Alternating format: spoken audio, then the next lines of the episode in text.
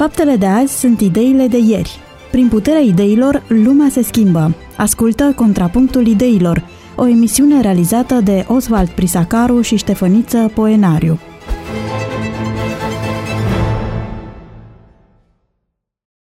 Pe 94,6 FM, dragi ascultători ai postului nostru de radio, sunteți împreună cu emisiunea Contrapunctul Ideilor. Radio Vocea Speranței este din nou alături de dumneavoastră. Oswald Prisăcaru, realizatorul emisiunii, împreună cu invitatul său permanent, pastorul Ștefăniță Poenariu, sunt din nou într-o dezbatere în contrapunct, sperăm, pentru a genera, să spunem, controversă și din baterea ideilor să iasă lucruri folositoare pentru noi toți. Uh, încercăm și în această ediție să venim cu lucruri cât mai proaspete în fața dumneavoastră, chiar dacă unele sunt idei și noțiuni uh, milenare. Știm cu toții că există diferențe între viața la țară și viața la oraș. Nu discutăm care e mai sănătoasă, preferințele sunt personale, uh, nici care este mai comodă și aici există un subiectivism atât de puternic încât este greu de, de stabilit uh, ce este mai bine. Există și trenduri. Am trăit perioada uh, în care un indice care reflecta gradul de civilizație ar fi fost numărul de locuitori care locuiesc la, la oraș. Există astăzi orașe în paragină care arată orice altceva decât orașe, dar cu siguranță există o cultură a satului complet diferită de cultura orașului. Într-o viață care ține de, de sat, de, de sufletul omului de la țară, comună sau doar sat, uh, toată lumea participă la evenimente, toată lumea știe aproape totul despre celălalt. Când moare un om de la sat, știe toată lumea toată lumea participă la durerea familiei. Când se naște un copil în sat, este eveniment și toată lumea știe. Ei bine, lucrurile la oraș sunt cu totul altfel. Multă lume pleacă de la sat la oraș tocmai pentru a scăpa de ideea aceasta că fiecare știe totul despre fiecare. Odată intrat în viața, sa, în viața orașului, uh, omul devine anonim alături de această anonimizare pe care îi oferă orașul și care la început este benefică, după aceea intervine și fenomenul de ignoranță. Niciun eveniment în viața ta profesională, personală, nu trezește niciun fel de reacție aproape nimănui, pentru că nimeni nu te cunoaște. Uh, sentimentul acesta îl cunosc foarte bine românii care au plecat la muncă în străinătate. Sunt anonimi, sunt ignorați, uh, de aceea plăcerea și bucuria cu care vin la biserică, toți, spre deosebire de, de România, când nu veneau pentru că erau obosiți, să spunem, sau nu simțeau nevoie, acolo, în, în, în, în ignorarea aceasta de plină a societății, simt nevoia să simtă uh, empatie și participarea la biserici indiferent de, de cult, este mult mai puternic decât în România. Ei bine, uh, vă propun ca în ora aceasta de, de emisiune să discutăm un pic subiectul acesta al înstrăinării, a, a dorinței unora de a fi anonimizați, de a-și trăi viața cum vor, ce înseamnă asta, ce consecințe, consecințe decurg aici și în ce măsură valorile creștine suferă sau nu în urma acestui tip de viață uh, pe care ne alegem. Uh, undeva, cred că prin anii 70, dacă nu 80, a existat o carte foarte interesantă intitulată Singurătatea marilor orașe. Domnule pastor, sunteți pastor la o comunitate de oraș mare. Și la. Și o... la o comunitate mai mică, nu? Pe da, și da, la Adică și una și, și alta. Există diferențe de la una la alta, nu vorbesc intelectual, valoric, ci în sensul, în sensul acesta da. al relaționării. Le spun uh, fraților mei de la Vulcan, Mateaș, că de fiecare dată când mă duc la dumnealor, mă duc uh, să fac câte o cură, să mă încarc, să vin la frații mei brașoveni sau în avangardă și să mă descarc. Uh, da, există o apropiere sufletească, există un confort sufletesc, există așa un soi de vulnerabilitate sănătoasă, Uh, o, o identificare a unuia cu celălalt. E un spirit frumos, comunitar, e ceva în plus față de ceea ce este trăim, fără îndoială, un fenomen care, ca, ca viață de biserică mă refer, mă refer acum, faptul că există mai multe biserici într-un oraș dau ocazia membrilor să umble dintr-una în alta. Uh-huh. E o anumită disoluție a responsabilității față de biserica de care aparții, să spunem, prin botez, prin parohia de care ești. Faptul că într-o altă biserică este un slujitor al Domnului mai cu har sau uh, mai, uh-huh. nu știu cum, a cărui stil se mulează mai bine pe așteptările tale, îți dă posibilitatea aceasta, nu mai vorbim de posibilitățile pe care tehnica ni le oferă acum. Există o concurență fără îndoială în alegerea pe care, în alegerile pe care le au credincioșii. Uh, trăind viața pastorală în epoca aceasta libertății, uh, credeți că membrii doresc și le convine acest sentiment al, al anonimizării în masa de credincioși arondați uh, unei biserici. Dar există câteva avantaje. Dacă, dacă suntem în căutarea confortului, uh, ne ajută o biserică mare să ne pierdem. Dacă nu suntem dispuși să slujim, dacă nu suntem dispuși să oferim, să sacrificăm, ne ajută o comunitate mare. În Biserica Adventistă totuși există așa o, o direcție nerespectată. și anume că bisericile ar trebui să fie de 50-60 de persoane, iar când ajunge spre 100, să se împartă, pentru ca fiecare persoană, fiecare membru al bisericii să aibă o funcție, adică un rol și să facă ceva. Uh, însă eu aș îmbina două lucruri. Uite cum aș face, de exemplu, în Brașov, în comunitatea adventistă. Aș împărți biserica pe, uh, în de exemplu, noi în șase biserici sau nu știu în câte biserici mai multe, să funcționăm uh, separat fiecare dintre noi în locații diferite, dar să avem câte o sărbătoare cel puțin lunară în care ne întâlnim toți. Ar fi frumos să o facem și la nivelul uh, orașului, așa cum suntem acum. Noi 400, Beu iar spre 400, uh, avangardul mai puțin, Stupini și așa mai departe. Și anume, este important să fim puțini, să încheiem relații, să ne iubim, să, să, să simțim unii cu alții, să putem empatiza, că avem și niște credite. Nu poți empatiza la infinit, că te termini, nu poți plânge într-una, că nu mai e lacrimi. Bun, avem nevoie de o comunitate micuță în care să ne cunoaștem, să simțim, să lucrăm împreună, dar în același timp avem nevoie și de a a avea un, uh, o identitate uh, puternică și un simțământ de apartenență la un grup valoros, care este dată această uh, identitate sau această apartenență, este dată și de numărul oamenilor. Avem nevoie din când în când de o sărbătoare în care o mie de adventiști, de exemplu, să ne întâlnim într-o sală publică undeva în Brașov, o dată la trei luni, nu știu cât de des, în care să, să tremure sala încântată deci cele două cred că merg mână în mână. Iar noi astăzi mă tem că avem două extreme. Unu, ori bisericile mici și mor, pentru că nu au această, acest simțământ al apartenenței la ceva valoros și mare, ori mari biserici în care cei mai mult se simtă bine pentru că nu trebuie să facă nimic, uitând că Biblia spune în Corinteni că fiecare membru din trupul lui Hristos, adică fiecare om, fiecare creștin, crește în raport direct proporțional cu cât muncește. Deci dacă nu fac nimic în biserică, mă, mor. Mă provoacă ideea aceasta pe care ați uh, propus-o, oarecum denominațională de a rezolva subiectul, însă ascultătorii noștri nu sunt doar uh, adventiști Așa este. și ca atare uh, pot să spun doar că ridică niște probleme organizatorice și administrative propunerea noastră care trebuie să, financiare și uh, care trebuie să gestionate, nu sunt așa simple. Uh, nu astăzi vorbim din perspectivă pastorală. M-aș fi așteptat să vorbiți din perspectiva unui enoriaș, pe care mm. cu siguranță îl cunoașteți. Uh, credeți că în momentul acesta o asemenea diviziune, o asemenea divizare uh, n-ar conduce la o anonimizare și mai mare? Pentru că, într-adevăr, eu am participat și mai particip la câte un grup mult mai mic, unde lucrurile sunt asemenea vieții de la o, sat. Uh-huh. Fiecare îl cunoaște pe celălalt. Discuțiile sunt uh, mult mai deschise, ce ai făcut săptămâna asta, probleme la servici, uh, lucruri care în, no. în biserică nu pot avea loc.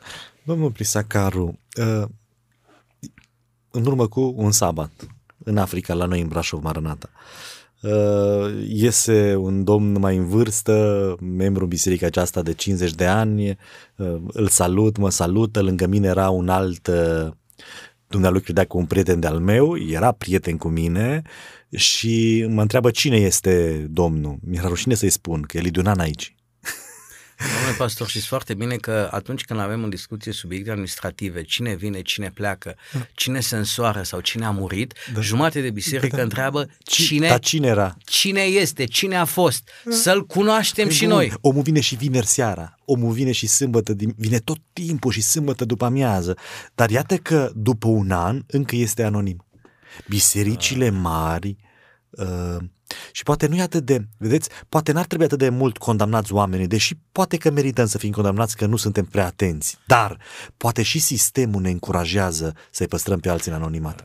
Am experiențe în sensul acesta, după 9 luni de vizitat uh, sabat de sabat o biserică mare și atenție era înainte de 89, deci da. lucrurile erau mult mai, da. mult mai calde în viața de biserică, dar o comunitate mare, cu adevărat mare, peste 1000 de membri, Uh, nu încăpeau toți odată, fără îndoială, veneau cei care veneau, dar după 9 luni de prezență, sabat de sabat, de dat mâna la ușă, conform mm-hmm. obiceiului protestant, la plecare cu vorbitorul, după două luni de zile am primit o întrebare de bun simț. Te văd de ceva timp aici la noi. Uh, cu ce ocazie? Dup- Student, după 9 luni după 9 de zile, nu două. După 9 luni, Aha. după 9 luni de zile, cineva a remarcat în sfârșit Ați că a venit, uh, a, venit, uh, a venit cineva.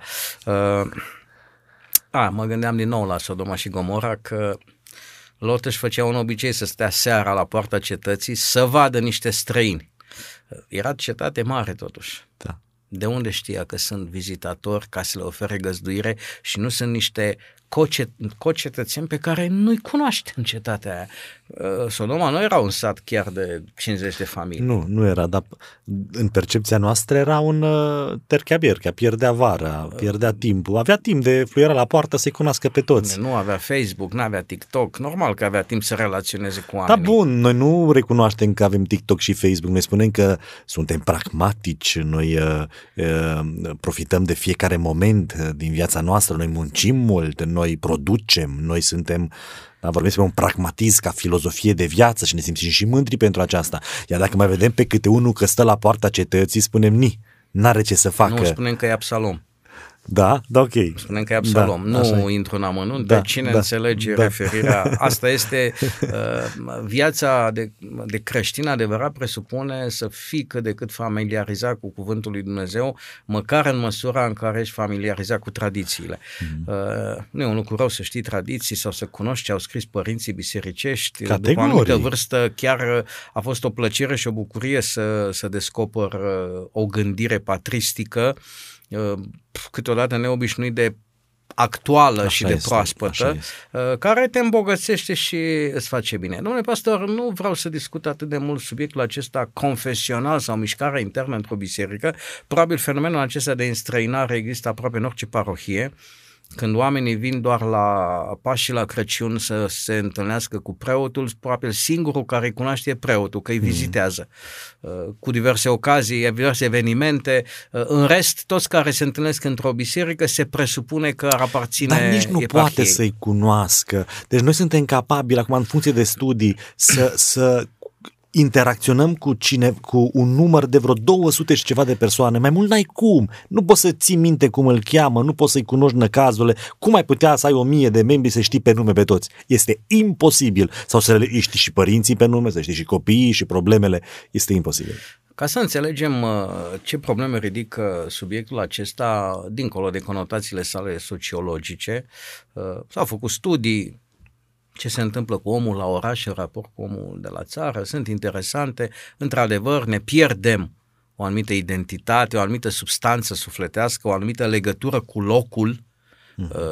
fără doar și poate și lucrul acesta nu ne face neapărat mai umani, cât uh, mai neumane, spune. Ne, într-un anumit sens ne dezumanizează și ne, ne rupe de legătura cu, cu locul uh, din care provenim. Uh, Uh, cât vreau să ne întoarcem la faptul că fenomenul acesta a fost resimțit de prima familie. Odată cu păcatul, ei au devenit niște străini, au fost alungați din locuința lor. Pe un pământ care nu mai era grădina Edenului, în care au fost de la bun început străini și pe măsură ce au avansat în viață, fiecare a simțit nevoia să fugă departe de Dumnezeu. Vă aduc aminte de Cain. După păcat, după ce a făcut, spune Cain a fugit departe de fața Domnului. Uh, este o reacție naturală a firii aceea de a căuta să, să fugi și să devii anonim? Nu, nu, nu, nu. Uh, este o consecință a unei alte realități. Prima dată omul s-a înstrăinat de el însuși. Omul s-a înstrăinat de Dumnezeu. Omul s-a înstrăinat de femeie, bărbatul de femeie. Înstrăinarea aceasta a fost o consecință a fricii și nesiguranței. În momentul păcatului, cunoașterii, pentru că vorbim despre cunoaștere aici, cunoașterea binelui și răului, când omul a intrat pe tărâmul cunoașterii răului, acest, acest abis în fața lui al răului, l-a făcut nesigur. În momentul în care uh, noi experimentăm noutatea într-un mod în care nu-l putem controla, noutatea aduce nesiguranță, iar nesiguranța aduce frică, iar frica aduce înstrăinare. Și în contextul acesta, ca o reacție normală, naturală, instinctivă, omul ajunge să se înstrăineze. Dar se înstrăinează în, în încercarea lui de autoapărare, pentru că în fața nesiguranței aduse de noutate, tu vrei să te să, să, te, să te păstrezi, vrei să, să, să, să, să fii într-un loc în care să te regăsești, să, să reiei toate lucrurile, să le înțelegi, să te reorientezi, iar pentru aceasta ai nevoie de singurătate și te înstrăinezi. Deci am făcut această, să spunem, lungă introducere oarecum, pentru că Pavel introduce la un moment dat în discuție antiteza și antagonismul dintre Biserica lui Dumnezeu din acele timpuri, poporul evreu și neamuri. Și el spune așa despre ei, aduceți-vă aminte că în vremea aceea erați fără Hristos, fără drept de cetățenie în Israel, străin de legămintele făgăduinței, fără nădejde și fără în Dumnezeu în lume. Vorbim de o înstrăinare, de o criză de identitate. Ei erau în afara familiei, să spun așa. Anonimizați, fără speranță, fără viitor, în contrast cu Biserica lui Dumnezeu care are un cel, are făgăduințe, are viitor, are nădejde, are speranță. Mai poate oferi sau poate oferi astăzi creștinismul un asemenea suport unei persoane care resimte ideea aceasta a neamului, a înstrăinării, care nu are viitor, nu are familie, se simte debusolat de ce trăiește și ar avea nevoie de un suport? Uitați-vă, în Vechiul Testament, imaginea înstrăinării este plasată și uh, în dreptul poporului evreu.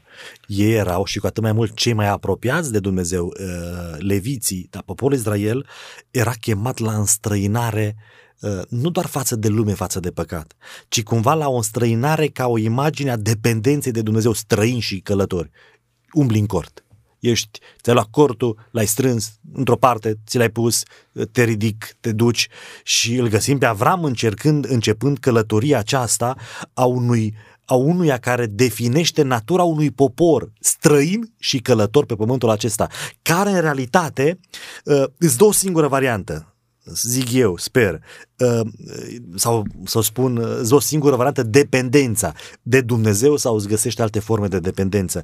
Iar în dependența aceasta de Dumnezeu ai un câștig. Da, despre asta este vorba unul dintre neamuri, un străin, unul suferind, unul fără familie, fără viitor, în biserică găsește resortul, găsește liantul sau găsește secretul prin care poate transforma nesiguranța lui sau înstrăinarea lui într-o formă de dependență față de puterea supremă, de persoana supremă care îi poate da orice și îl poate capacita în orice fel. Acestui Avram, străin și călător, cum îl numește Pavel, da, da? Uh i s-a făcut o făgăduință pe care urmașii lui au trăit-o de a avea o țară.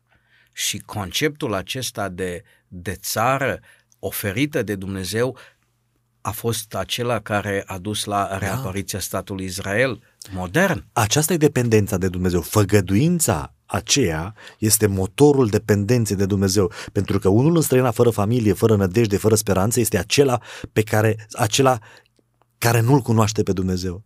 Dar prin biserică sau în afara ei, dacă se poate spune, în afara bisericii fizice, că în cele spirituale nu poți fi în afară dacă îl ai pe Hristos, da? Dar accesându-L pe Dumnezeu, cunoscându-L pe Dumnezeu, ă, modul prin care el te ține dependent de, da, de sine, de, de Dumnezeire, este făgăduința. Făgăduința aceasta, aceasta devine busolă și reper. Și omul străin, străin față de raport de, de, de elementele din jurul lui, uh, totuși uh, devine, devine uh, stabil prin făgăduința pe care are Dumnezeu. Discutăm toate acestea pentru că, în ciuda faptului că suntem oameni și suntem definiți printr-o sau ar trebui să fim definiți și printr-o componentă spirituală, printr-o viață interioară diferită de a animalelor care au numai, numai instincte. Uh, ultimii ani, ultimii zeci de ani ne arată o străinare față de aceste valori. Devenim tot mai mult niște materialiști, căutând da. tot mai mult satisfacție în lucruri materiale și nu în lucruri relaționale și spirituale. Înstrăinare față de om. Omul în sine poartă toate valorile în om, în limbajul Scripturii, este uh, canalizată Dumnezeirea însăși, toată Dumnezeirea. Și iubirea de Dumnezeu este prin iubire față de om.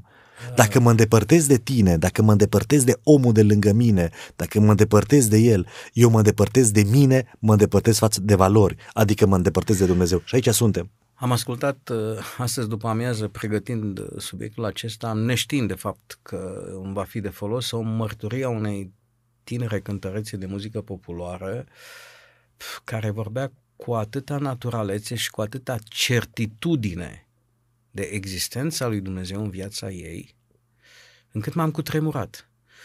Care ne, ne explica într-un limbaj Simplu? E o tânără, mm-hmm. atenție, și surpriza mea asta a fost, nu era un om trecut prin viață, a experimentat bule și te aștept mm-hmm. să fie înțelept, uh, care ne spunea că banii, averea, bunurile, casa sunt nimic dacă mm-hmm. nu ești cu Dumnezeu în viața ta. Ce frumos! Uh, senzațional. Uh, nu doar că te convingea că e naturală, dar îți provoca atâtea întrebări mm-hmm. încât la un moment dat te simțeai uh, Mic. Mic, mic, din nou la grădiniță, adică te uitai la copila asta aproape, nu era mm. copilă, dar mm-hmm. în raport cu mine și te întrebai, un asemenea om uh, ar fi o insultă să-l întreb dacă există Dumnezeu. De unde știi tu că există Dumnezeu? Pentru că omul Dar acela s-ar fi uitat la tine ca la un nebun și ca la un străin. Uh-huh. Uh, vorbind bisericii sale din timpul său, Hristos într-o serie de parabole încerca să le reamintească și să-l facă cunoscut pe Dumnezeu proprii sale biserici. Uh, mă întreb dacă nu cumva e nevoie și în ziua de astăzi înainte ca creștinul să se ducă în lume și să ofere o soluție lumii, dacă nu cumva creștinul a început să piardă cunoașterea de Dumnezeu. De ce? Pentru că ne îndepărtăm de oameni.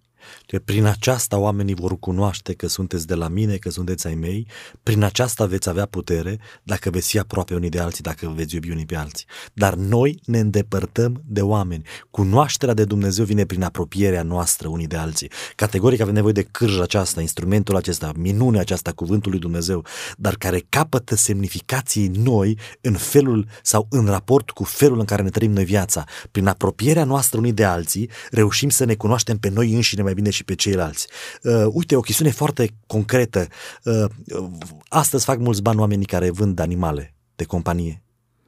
Uh, trăim uh, o perioadă în care îți este mai ușor, pentru că totul este, ne îndepărtăm de oameni, ne îndepărtăm unii de alții, dar uh, în, în același timp ne căutăm o satisfacție foarte ușoară, da? Îmi iau un câine, el mă iubește necondiționat. Știți de ce? Parcă m-am spus, nu? Nu știu. Pentru că de mici dăm copiii la instituții să ni le crească instituțiile, ne, da. ne dăm părinții la instituții Azil. să poarte grijă de ei și apoi fiind singuri ne luăm un animal de companie, normal. Da, dar auziți, Avem nevoie de relație. Da, bun, noi nu ne dăm seama. Într-adevăr, un copil are nevoie de animale, învață, dar animalele acestea sunt băgate în casele noastre, găsești în blocuri la fiecare etaj câte un animal și le oferim iubirea când vrem noi pentru că e ușor.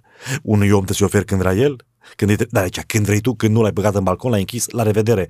Și ne consumăm creditele sufletești spirituale pe niște animale, ne dându-ne seama nu că facem rău în ceea ce facem, ci că noi furăm din umanitatea noastră și furăm din timpul, din străirile, din sentimentele, din resorturile pe care le putem direcționa spre oameni. Noi, prin apropierea noastră de animale, în situația în care suntem noi astăzi, în realitate ne îndepărtăm de oameni. Domnule pastor, știu că locuiți la curte. Da. Uh, aveți vreun animal prin curte? Acum am trei pisici și un câine. Bun, am ținut să precizați acest lucru ca nu cumva cineva să vă acuze de, uh, să știu, uh, o anumită fobie față de Vai, animale ce-mi sau plac iubitorii și animale. asociațiile de animale să creadă că un creștin are fobie față de animale. Uh, În niciun caz. Uh, Dar din, uh, din nevoia aceasta de a avea un animal, că înveți din lumea animală, de- apropiere de natură, apro- apropiere de Dumnezeu, am ajuns într-o extremă din care nu știu dacă mai putem ieși. Ne, ne asigurăm normalitatea psihică prin raporturile, prin interrelațiile dintre noi și animale, în loc să fie dintre noi și oameni. Dacă un animal îți fură timpul pe care tu poți să-l acorzi copilului tău, este o problemă. Uh, Domnule pastor, uh, știu ce spuneți și din experiență m-am despărțit de primul câine pe care l-am avut atunci când m-am mutat de la casă, de la o casă. Uh, Atât de greu, doar de tată m-am despărțit mai greu când Poftim. am murit. Uh, Problema este că momentul tatălui l-am gestionat mai târziu, nu în momentul acela, activitățile, Mhm. eu știu, uh, ceea ce trebuia făcut pentru înhumare, uh, te-au ținut ocupat. Abia după aceea gestionezi. Da. Problema uh, acestui câine a fost atât de, de severă emoțional cum nu mi-am imaginat. Pentru că acel câine nu m-a dezamăgit niciodată. Nu ați văzut că sunteți bolnavi și dumneavoastră.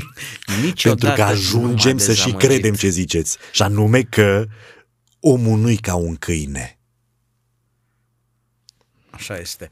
Dar uh, nu e așa. Ne întoarcem, Nu e așa. ne întoarcem la una din parabole pentru începerea unei discuții Că probabil dacă, care... poate, iniți, poate îmi dau seama Așa. despre ce vreți să vorbiți, că dacă samariteanul, samariteanul Nu. acela era un câine, uh, levitul se oprea la el. Nu, o să discutăm atunci Nu știu. Samariteanul și Levitul în contextul acestei dragoste față de animale. Nu, uh, în, în, în, pe tema înstrăinării este o altă parabolă, este fiul risipitor. Aha. Uh, O să o introducem. Uh, Samariteanul probabil vom discuta într-o altă temă, chiar uh, e bine că ați ridicat-o, poate vom discuta legat de cine este aproapele meu. Mhm. Uh, Din nou, o problemă legată de înstrăinare, de singurătate, de ce se întâmplă în orașe. E o temă socială care oricând uh, are conotații practice. Uh-huh. E bine, uh, tatăl acesta avea doi fii. Mai rar astăzi familie cu doi copii. Și totuși, unul dintre copii, nu unul, cred că amândoi copii simt nevoia să devină singuri, să trăiască anonimi. Mhm. Pentru că cel mic îi cere tatălui partea de avere. Când moștenim noi averea părinților? Eu ca pastor am moștenit mai repede înainte să moară părinții și tu. Dar în mod... uh, Vorbim Când despre, moștenim? vorbim despre moștenire în mod obișnuit. Moștenirea implică decesul.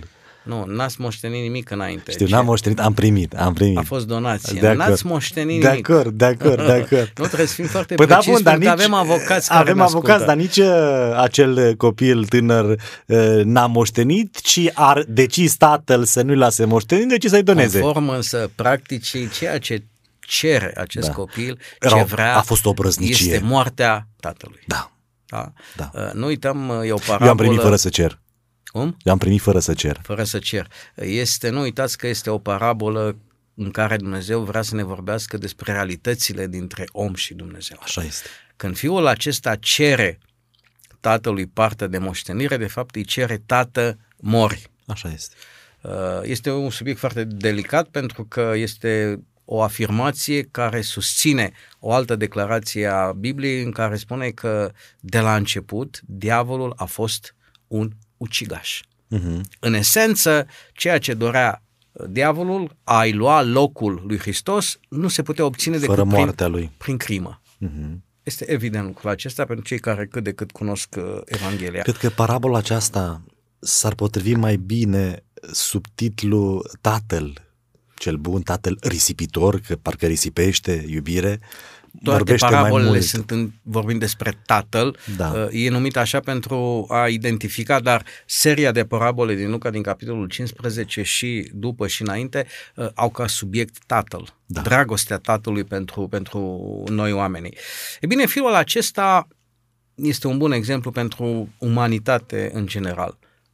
Tatăl îi dă, îi oferă fiului mijloace necesare de a fi singur, de a trăi de capul lui și de a fi liber. E de urmat exemplul tatălui. Ca părinte, credeți că de la o anumită vârstă, să spunem 18-20 de ani, uh, ați fi dispus să dați mijloacele de existență, de subzistență copilului dumneavoastră să facă ce vrea el? În etapa parenteții sau în etapa parentală în care tu interacționezi cu un adolescent, singura armă pe care o mai ai este prietenia. Nu mai poți să faci nimic. Tatăl n-a avut ce să facă decât să-i fie aproape și prieten. În contextul respectiv, tatăl a decis să-i fie aproape și prieten oferindu-i, ascultându-i. Eu nu spun că trebuie în orice situație adolescentului sau uh, adultului după 18 ani să îi împlinim dorința sau să îi împlinim dorințele pentru că prin asta arătăm că suntem buni. Uneori dorințele acelea conduc spre anumite consecințe irecuperabile. De aceea trebuie să tratăm în funcție de situație. Dar principiul rămâne. Principiul este biblic, rămâne. Nu avem o altă, uh, un alt instrument cu care mai putem lucra cu un tânăr decât acceptarea și iubirea necondiționată. Cum se manifestă? Uh, deschid o paranteză pentru că afirmația noastră vreau să, să o înțeleg. Da. Este, sau eu înțeleg prin aceste noțiuni poate altceva decât noastră. Eu înțeleg să fiu prieten și să-i ofer suport. Uh-huh. Întrebarea este dacă stilul de viață ales de copilul meu la o vârstă la care este responsabil este unul ilegal, imoral. Îi ofer mijloacele ca să și le satisfacă din prietenie și din suport, iubindu-l, fără îndoială, iubesc copilul meu. Dacă el se droghează, a ales ați- calea drogului și ați- are nevoie de bani, Ați adus în ecuație vă lucruri... vindeți casa Asta, ca să-i dați banii de droguri? Ați adus în ecuație lucruri noi. Tatăl aici n- nu, nu că nu știa, că știa că e Dumnezeu, uh, nu avea în viitorul apropiat aceste comportamente ale copilului său, adică nu i-a dat banii ca, să- pentru a-i consuma pe droguri și pe băutură, deși el a făcut asta. Vreau să vă contrazic. Știa foarte bine tată ce va face fiul său. Păi asta am spus înainte că știa, Știa. și de ce. Și i-a dat. Uh, da, hai să vedem ce argumente El i-a aveți dat. dumneavoastră. Din ce punct de vedere știa? Uh, copilul acesta a, A plecat trăit într-o acasă țară la tata. îndepărtată. Ați văzut? Nu și-a făcut alături gospodăria de tatăl. Adică n-a cumpărat Mhm. Bun, o parcelă sunt de să-și facă o acord. casă și Bun. spună, tată, uite, uh, m-a educat, vreau să iau și eu decizii. Nu, a plecat într-o țară îndepărtată. Iar ce urmează uh, este senzațional. Uh, spune unde și-a risipit averea ducând o viață destrăbălată. Destrăbălată. În original e mai frumos, e, e asotos. Mai mult decât des, destrăbălare, într-o viață fără, Frâu. fără frâu, fără lege, fără, fără normă, fără nimica. Uh, nu, nu, nu în sensul destrăbălării neamărat morale, Da, da, da. adică din bordel în bordel. Termenul de străbălare la noi are. Este o viață lipsită de morală, lipsită uh-huh. de, de, de verticalitate. Uh, avea nevoie de lucrul acesta pentru că umbra tatălui ar fi fost lângă el acolo. A trebuit să se, să se Sunt de acord, dar nu avea... uh, Adică, dacă cererea era în felul următor, tată, dăm partea mea de avere pentru că vreau să vând droguri, i-ar mai fi dat? Răspunsul corect e nu știm, da? Că Nu vreau să speculăm. nu, să nu speculăm. Despre asta vorbesc. Noi trebuie să privim principiul Bibliei. Un tată iubitor care este conștient că singura soluție prin care el poate să-și mai salveze copilul este să-i ofere credit, încredere, suport și iubire prin împlinirea cererii lui. Ăsta e un principiu general valabil și noi ar trebui să-l practicăm în dreptul copiilor noștri, dar în același timp forma de aplicare poate fi diferită dacă noi avem anumite detalii. Uh, nu vom avea timp să discutăm, e doar un început. Uh, am făcut o pauză pentru că mă gândeam cum voi discuta mai departe și dacă m-ați provocat la o chestiune care înseamnă să avansez. Da. N-am ce să fac pentru că nu pot să las chestiunea da. așa cum ați ridicat pentru că nu sunt de acord cu ea. Uh, adică ați spus că uh, singura formă în care tatăl putea să uh, să aj- să-l mențină sau să ajungă la inima fiului era în felul acesta.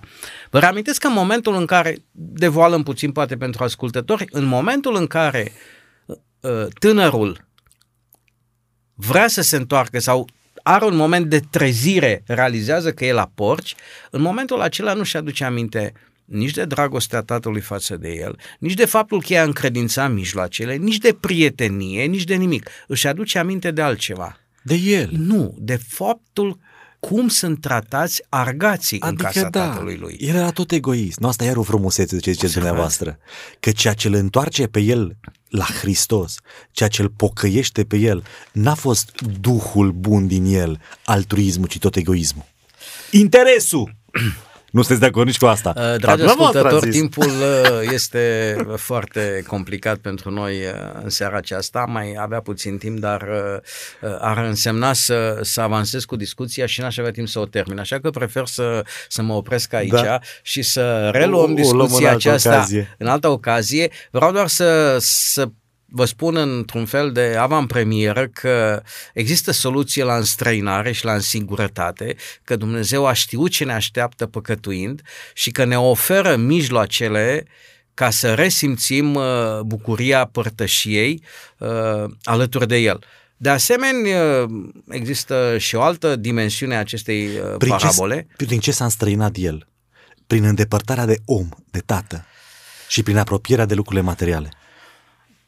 Uh, princesa depărta fiul cel mare, rămânând cu tatăl, e o altă, dile- nu, da. o altă linie deschisă. Deci s-a înstrăinat el, Este o parabolă extrem de profundă și în ciuda simplității ei este extrem de filozofică. Mm-hmm. Pe măsură ce vă veți lua timp să citiți Luca, capitolul 15, știu că mulți creștini aveți uh, Evanghelia acasă, uh, indiferent de ediție și de traducător, luați-vă timp să citiți și să nu doar informațional, și să înțelegeți niște, niște sensuri profunde filozofice.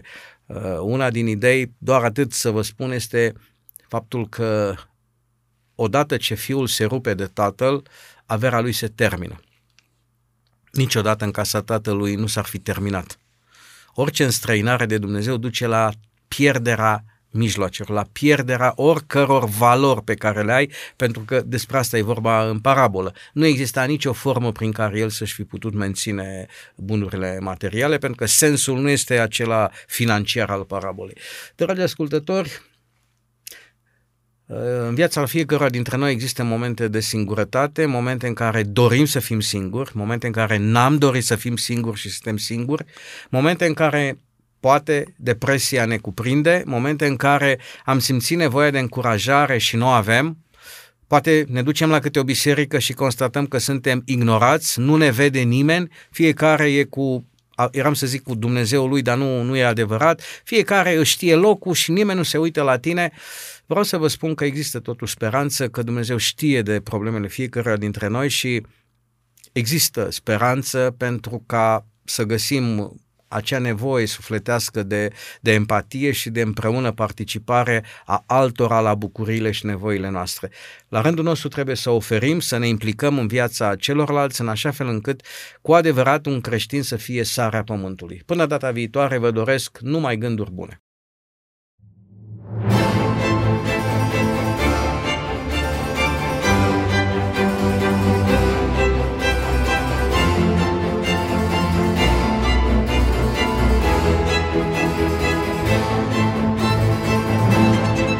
Faptele de azi sunt ideile de ieri. Prin puterea ideilor, lumea se schimbă. Ascultă Contrapunctul Ideilor, o emisiune realizată de Oswald Prisacaru și Ștefăniță Poenariu.